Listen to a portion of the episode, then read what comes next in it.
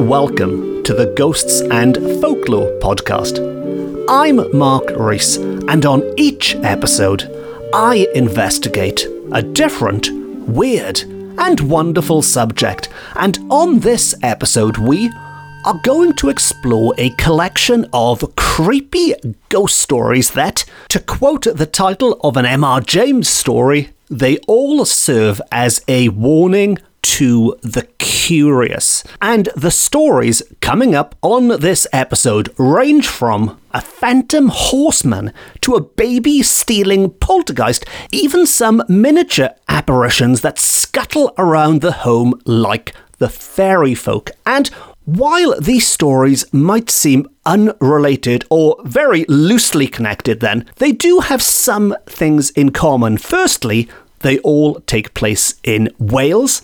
Secondly, they were all reported as being true. These are, if you choose to believe them, true ghost stories. And thirdly, so the narrator tells us, they all contain some kind of warning from the other side. And some of these warnings are quite subtle, some are quite explicit, some are so bizarre I can't even work them out myself, but what I can say is that all of the stories that follow are fascinating in their own different ways, and even if I can't uncover their true meaning, I will narrate them to you as I found them, and I will leave it up to you, dear listener, to make up your own minds on what you think is going on in this collection of creepy tales. And so, to begin, at the beginning. Our first ghost story, our first curious instance of a supernatural warning, begins at 8 o'clock one summer evening when several neighbours happen to be at the blacksmith's house together having a quiet smoke and a gossip. What could be better on a balmy summer's evening in 19th century Wales than getting together at the blacksmith's house for a gossip and a smoke. Although I should insert a quick disclaimer here and say back in the 19th century, of course, they were oblivious to the dangers of smoking that we now know about, so don't smoke, kids. But back to it, and sadly, we don't know exactly where this blacksmith was based because the name of the hamlet has intentionally been disguised. And this happens a lot in these old ghost stories. I've mentioned this many a time on this podcast because people back in the day, for whatever reason, didn't want to be associated with such tales. But by doing a little bit of detective work, we can usually try and pinpoint the location of these stories. And in this case, we know the name of the hamlet starts with an N, we know it ends with an E, and we know it was only a few miles from a mansion called Wern Avon, which regular listeners might remember is also supposedly haunted and was the scene of a strange death omen as discussed on episode 83. And now, on that episode, using my detective skills, I suggested that the location of this house was in Pembrokeshire, on the banks of the Avon Wern, the River Wern. And if indeed that is correct, then that would suggest that this hamlet is also in Pembrokeshire and not too far from the river. But wherever it took place, let's get back to the tale. And it was about 8 pm when this group of neighbours were sitting in a room at the back of the smithy, as they called it, which faced the main road. Suddenly, the talkers in this room were startled by the sound of a tremendous crash. Somebody exclaimed, Someone's cart must have upset on the road, and they all rushed out through the shop, fully expecting to see some bad accident, but to everyone's surprise, all was still. The road was empty, and there was no sign of any vehicle in either direction. So it was a strange event, granted. They heard the sound of a big crash on the street. It sounded like a cart being upended, but when they went to investigate, they could find nothing. We are told they were much perplexed by what had happened, and then they went home. Until the next evening when most of them again were back at the blacksmiths. It sounds like wherever this was, the blacksmiths was the party place to be back in the day. Gossip and smoking at the blacksmiths once more. They were back there. And of course, they began to discuss the strange incident of the night before. But as the clock struck eight, again came the same terrific noise. Once more, they ran outside, and this time they found a heavy laden cart upset on the road just outside the forge. So this time, once again, they heard the sound, and when they rushed outside, they did find the source of it. And to quote once more, nobody seems to have been killed or even hurt by the accident. And one wonders why, in this case of such an apparently unimportant event, such an impressive and collective warning should have been given.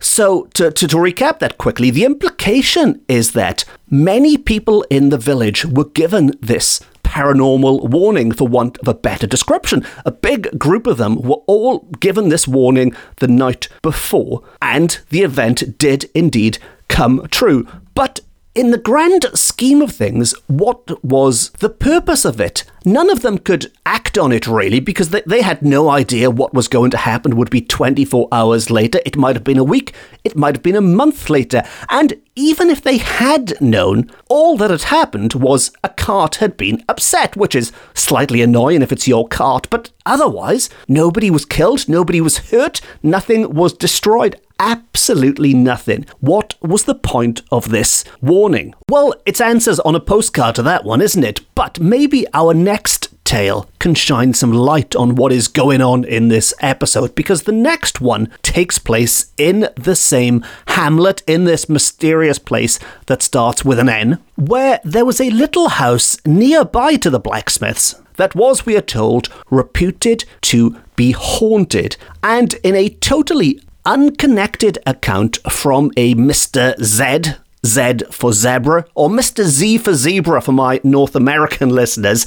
But according to this Mr. Z, who again, his name has been disguised, everything is so secretive on this episode. But Mr. Z, we are told, is an old gentleman well versed in the antiquities and folklore of his district. So he had a pretty good idea of the spooky happenings in this place. And he recalled a tale about this haunted house, which was called Tŷ Hir, which is T Y T and here H I R, which means long house in Welsh. And it was at the turn of the 20th century that the man who lived there used to see, to quote, curious little people of the size that could run under a chair walking about the house. So, to explain that bit again, actually, I'll just repeat it because it's quite a remarkable description. He used to see curious little people of the size that could run under a chair walking about the house, which, never mind supernatural warnings and paranormal signs from beyond the grave, this sounds to me more like it's haunted by the kind of creatures you might describe as the fairy folk or the Tylwyth Teg in Welsh. These are creatures small enough to run under a chair. And to continue, we are told that this man was so nervous of what he heard and saw that he would never, if he could help it, stay alone in the house. And Mr. Z, who seemed to collect such tales, Mr. Z spoke once to an other man who had often gone to keep the company of the man living in this haunted house on Sundays. So he spoke to someone who visited regularly on Sundays on the Lord's Day, and this second man told Mr. Z that though he himself had seen nothing, yet he had heard noises which were quite unaccountable. So while he hadn't seen them with his own eyes. He, he had experienced some unexplainable phenomena in the house then, which might suggest that maybe the man living in this house wasn't just making it up or wasn't a little bit deluded, shall we say. He could hear them, but for a description of their appearance, of what they looked like, we need to turn back to the first man because while they both heard them, it was only the first man who'd seen them with his own eyes. And according to him, the little people were said to exactly resemble in feature the former dwellers in the house. A little old man called Tom Tŷ Hir, named after the property, Tom Tŷ Hir, and his wife. Sadly, his wife's name is not recorded. So there's a lot going on in that description once again. This is one of those episodes, I think, where there's going to be a lot of pausing and a lot of what the heck was that description all about going on.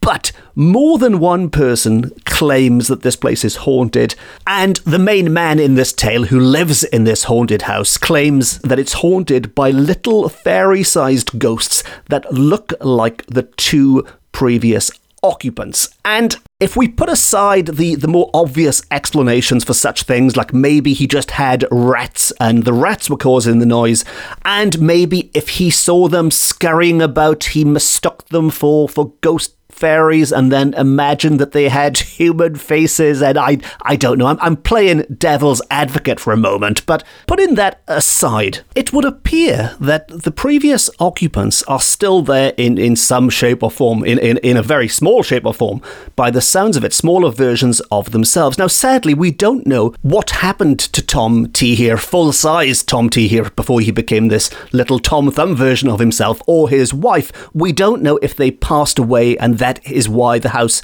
was then reoccupied. Whether they sold it, whether they moved away, we don't even know if they're supposed to be alive or not at this point. I'm assuming they're not if these are ghosts with their faces. But what we do know is these little things were seen in the house and seemed to serve no real purpose positive or negative. They weren't there to scare the occupant away, as it were. I mean, he was terrified because this unexplainable phenomena was going on in his house, but they weren't running around shouting boo and trying to scare him. And at the same time, they were not helpful, or seemingly they were not being helpful in the sense that, you know, the fairies might come along and clean your kitchen for you. They weren't doing that either. But maybe, just maybe, their appearances, their activity did coincide with upcoming events. And if you knew how to interpret it, then maybe what these creatures were in fact doing were acting as warnings. They weren't just weird fairy ghosts with human faces, they might well have been warnings. If only the occupant had been curious enough to try and decipher these warnings. Which is seemingly what our narrator believes, who collected these stories. And to quote her once more, she says that these apparitions that act as protectors when people are in danger are occasionally heard of. Which is an interesting way of looking at it. Were these apparitions, as they are described, protectors in some way? Were they protecting the occupant?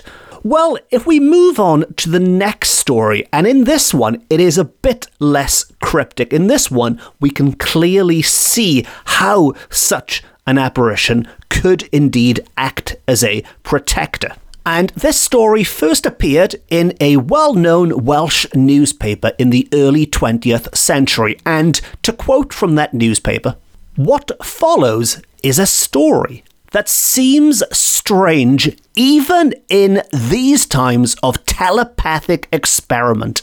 And just to interrupt quickly, I love that description. These were the glory days of telepathic experiment. The Victorian boom in spiritualism was behind us. People hadn't quite become disillusioned by it. The SPR were busy out and about gathering evidence. But anyway, back to this tale. This period is described as a time of telepathic experiment, and it was in these days that a story appeared concerning the Reverend John Jones of Holywell in Flintshire, one of the most prominent preachers of his day. And the story goes like this. He was once travelling alone on horseback from Bala to Machynlleth, where the country is wild and desolate. And just to interrupt quickly, I should point out these are not my words, this is a quote, and it's a quote from uh, more than 100 years ago, and I'm sure the conditions between Bala and Machynlleth have improved since then, but at the time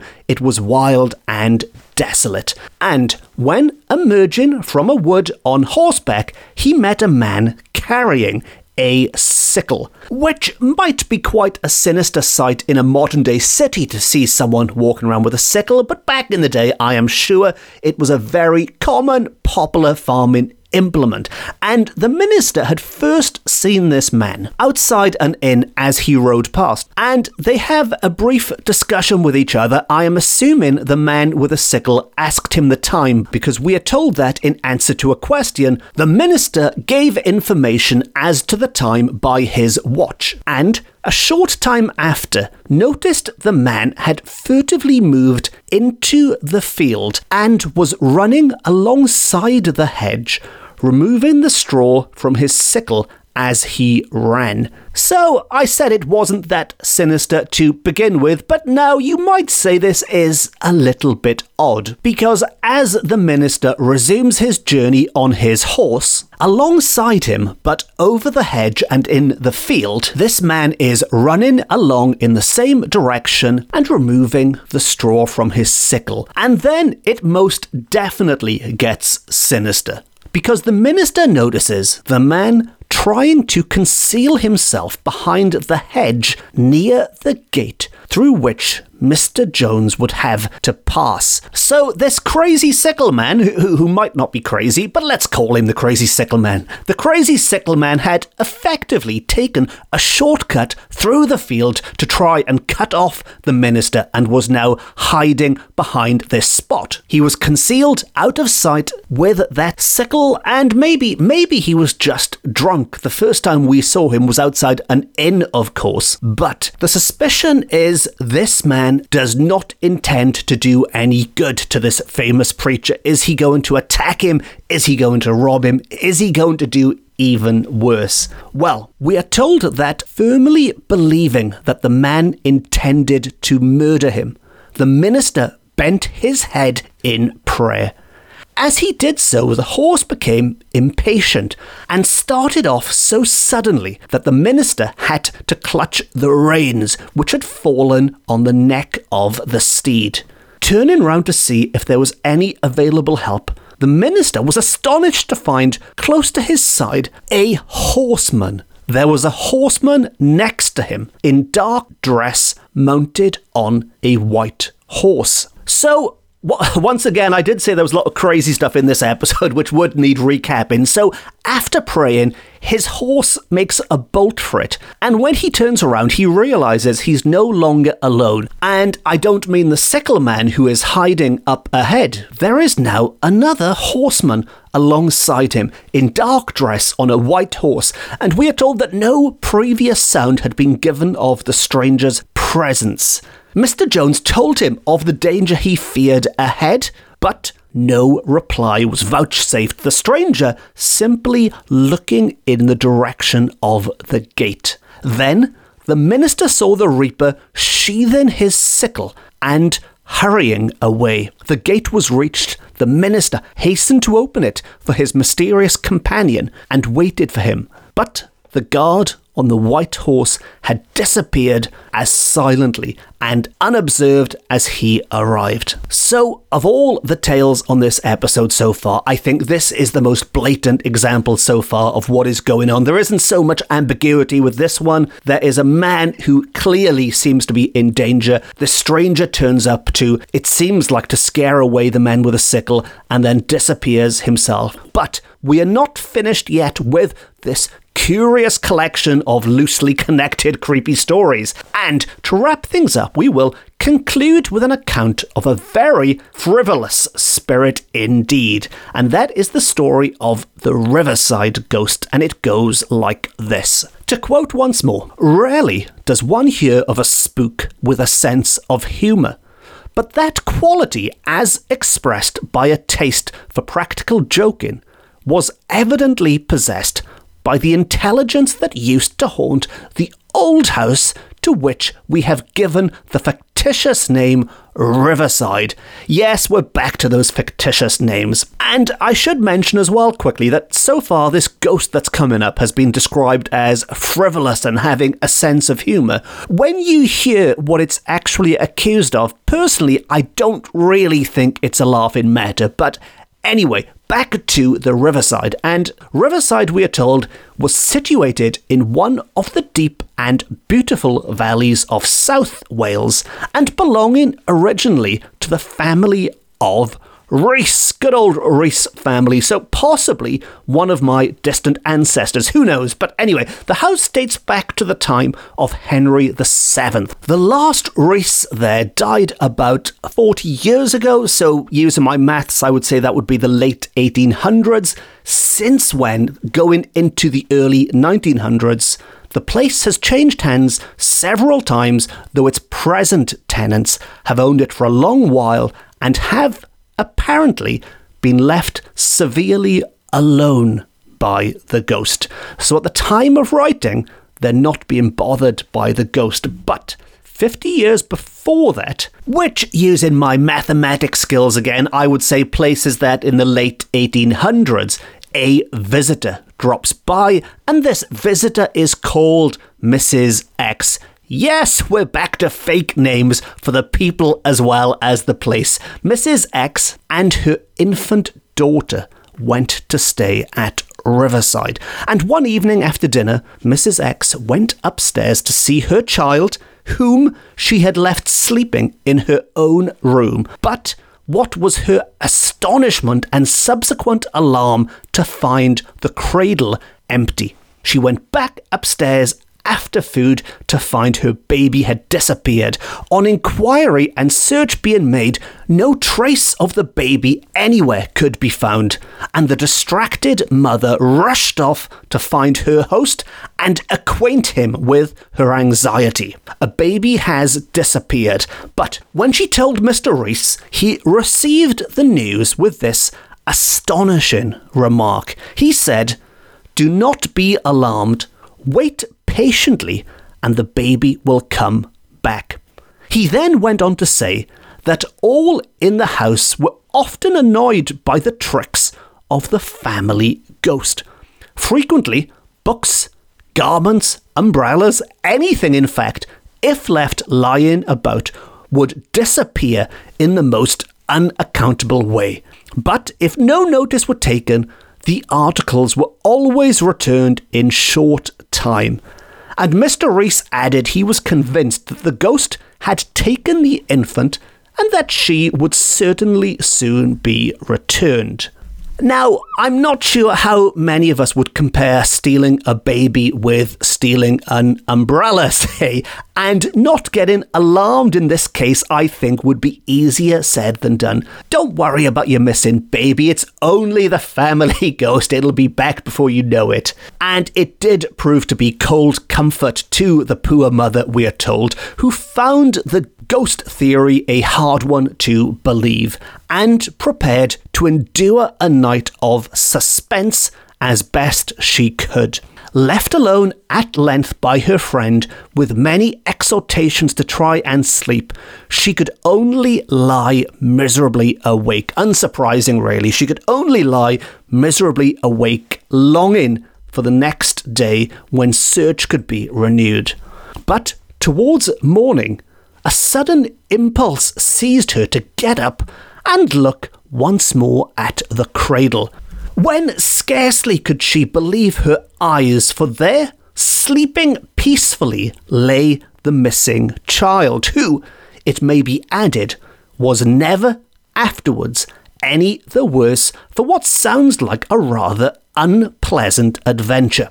Now, at this point, our narrator gets a little bit Italian with us, and sadly, I can't speak Italian yet. My pronunciation is rubbish, which is a shame because I think Italy is possibly my favourite country, and I do love listening to Italian, even if it's just trying to work out what's being said in Italian opera. But our narrator uses what was a popular phrase for the time and says, Se non è vero, è ben trovato. And apologies to my Italian listeners for massacring your, your language there. But what that means in English is that if it is not true, it is a happy invention. Or another way of looking at it is that a story was invented, yet plausible. I'll let you decide which one. But our narrator wraps things up by saying that the story probably isn't entirely true. It has been embellished, shall we say, with time, but it is grounded, it is based in some kind of fact in it. And while it might have its roots in the truth, there's one final little spooky anecdote from this property called Riverside which might shed some light on the events. And it concerns a lady in a green silk dress who could be heard rustling about the house. And this ghostly green lady had the unpleasant ghostly habit of appearing next to one's bedside at midnight. And sadly, we are told that the details about this ghost, what there were of them, were too vague in character to be worth more than a passing allusion. A pity, writes our narrator, because as I have always thought there might be interesting possibilities connected with the history of this daintily robed ghost, whose presence in the old house was known by that gentle, feminine sound the soft rustling of silky attire. So, to wrap things up there, what she's saying is that while that whole story about the baby stealing ghost might not be entirely true, but does have one foot at least in reality. Is there a connection with these other sightings of a ghostly green lady who is seen and heard rustling about the house at midnight? As with all of the other tales on this episode, I think these particular mysteries are throwing up more questions than they answer. And whatever connects these tales, if indeed there is a connection, as our narrator, the compiler, claims, I hope you've enjoyed this strange collection of tales. And as always, if so, if you haven't already, please consider hitting the subscribe button and you'll never miss any of the other curious episodes coming up. If you'd like to support the podcast, you can treat me to a coffee via my website, which is always very much appreciated. Or failing that, you could just leave a quick, nice review or give it a thumbs up or a five stars or whatever the options are on whatever platform you are consuming this on. If you'd like more ghosts and folklore. You can follow me on social media. I'm on Twitter, I'm on Facebook, and I'm on Instagram. And as well as this podcast, I've also written a number of books about similar weird and wonderful subjects, which are available from all good bookshops, offline and on. And on that note, it just leaves me to say thank you very much for listening. Diolch yn fawr am wrando, or Grazie mille per l'ascolto. And apologies once more to all of Italy. And on that note, it just leaves me to say I've been Mark Rees. This has been my Ghosts and Folklore podcast beaming to you from Wales to the world, including, of course, lovely Italia. Until next time, andiamo and no star.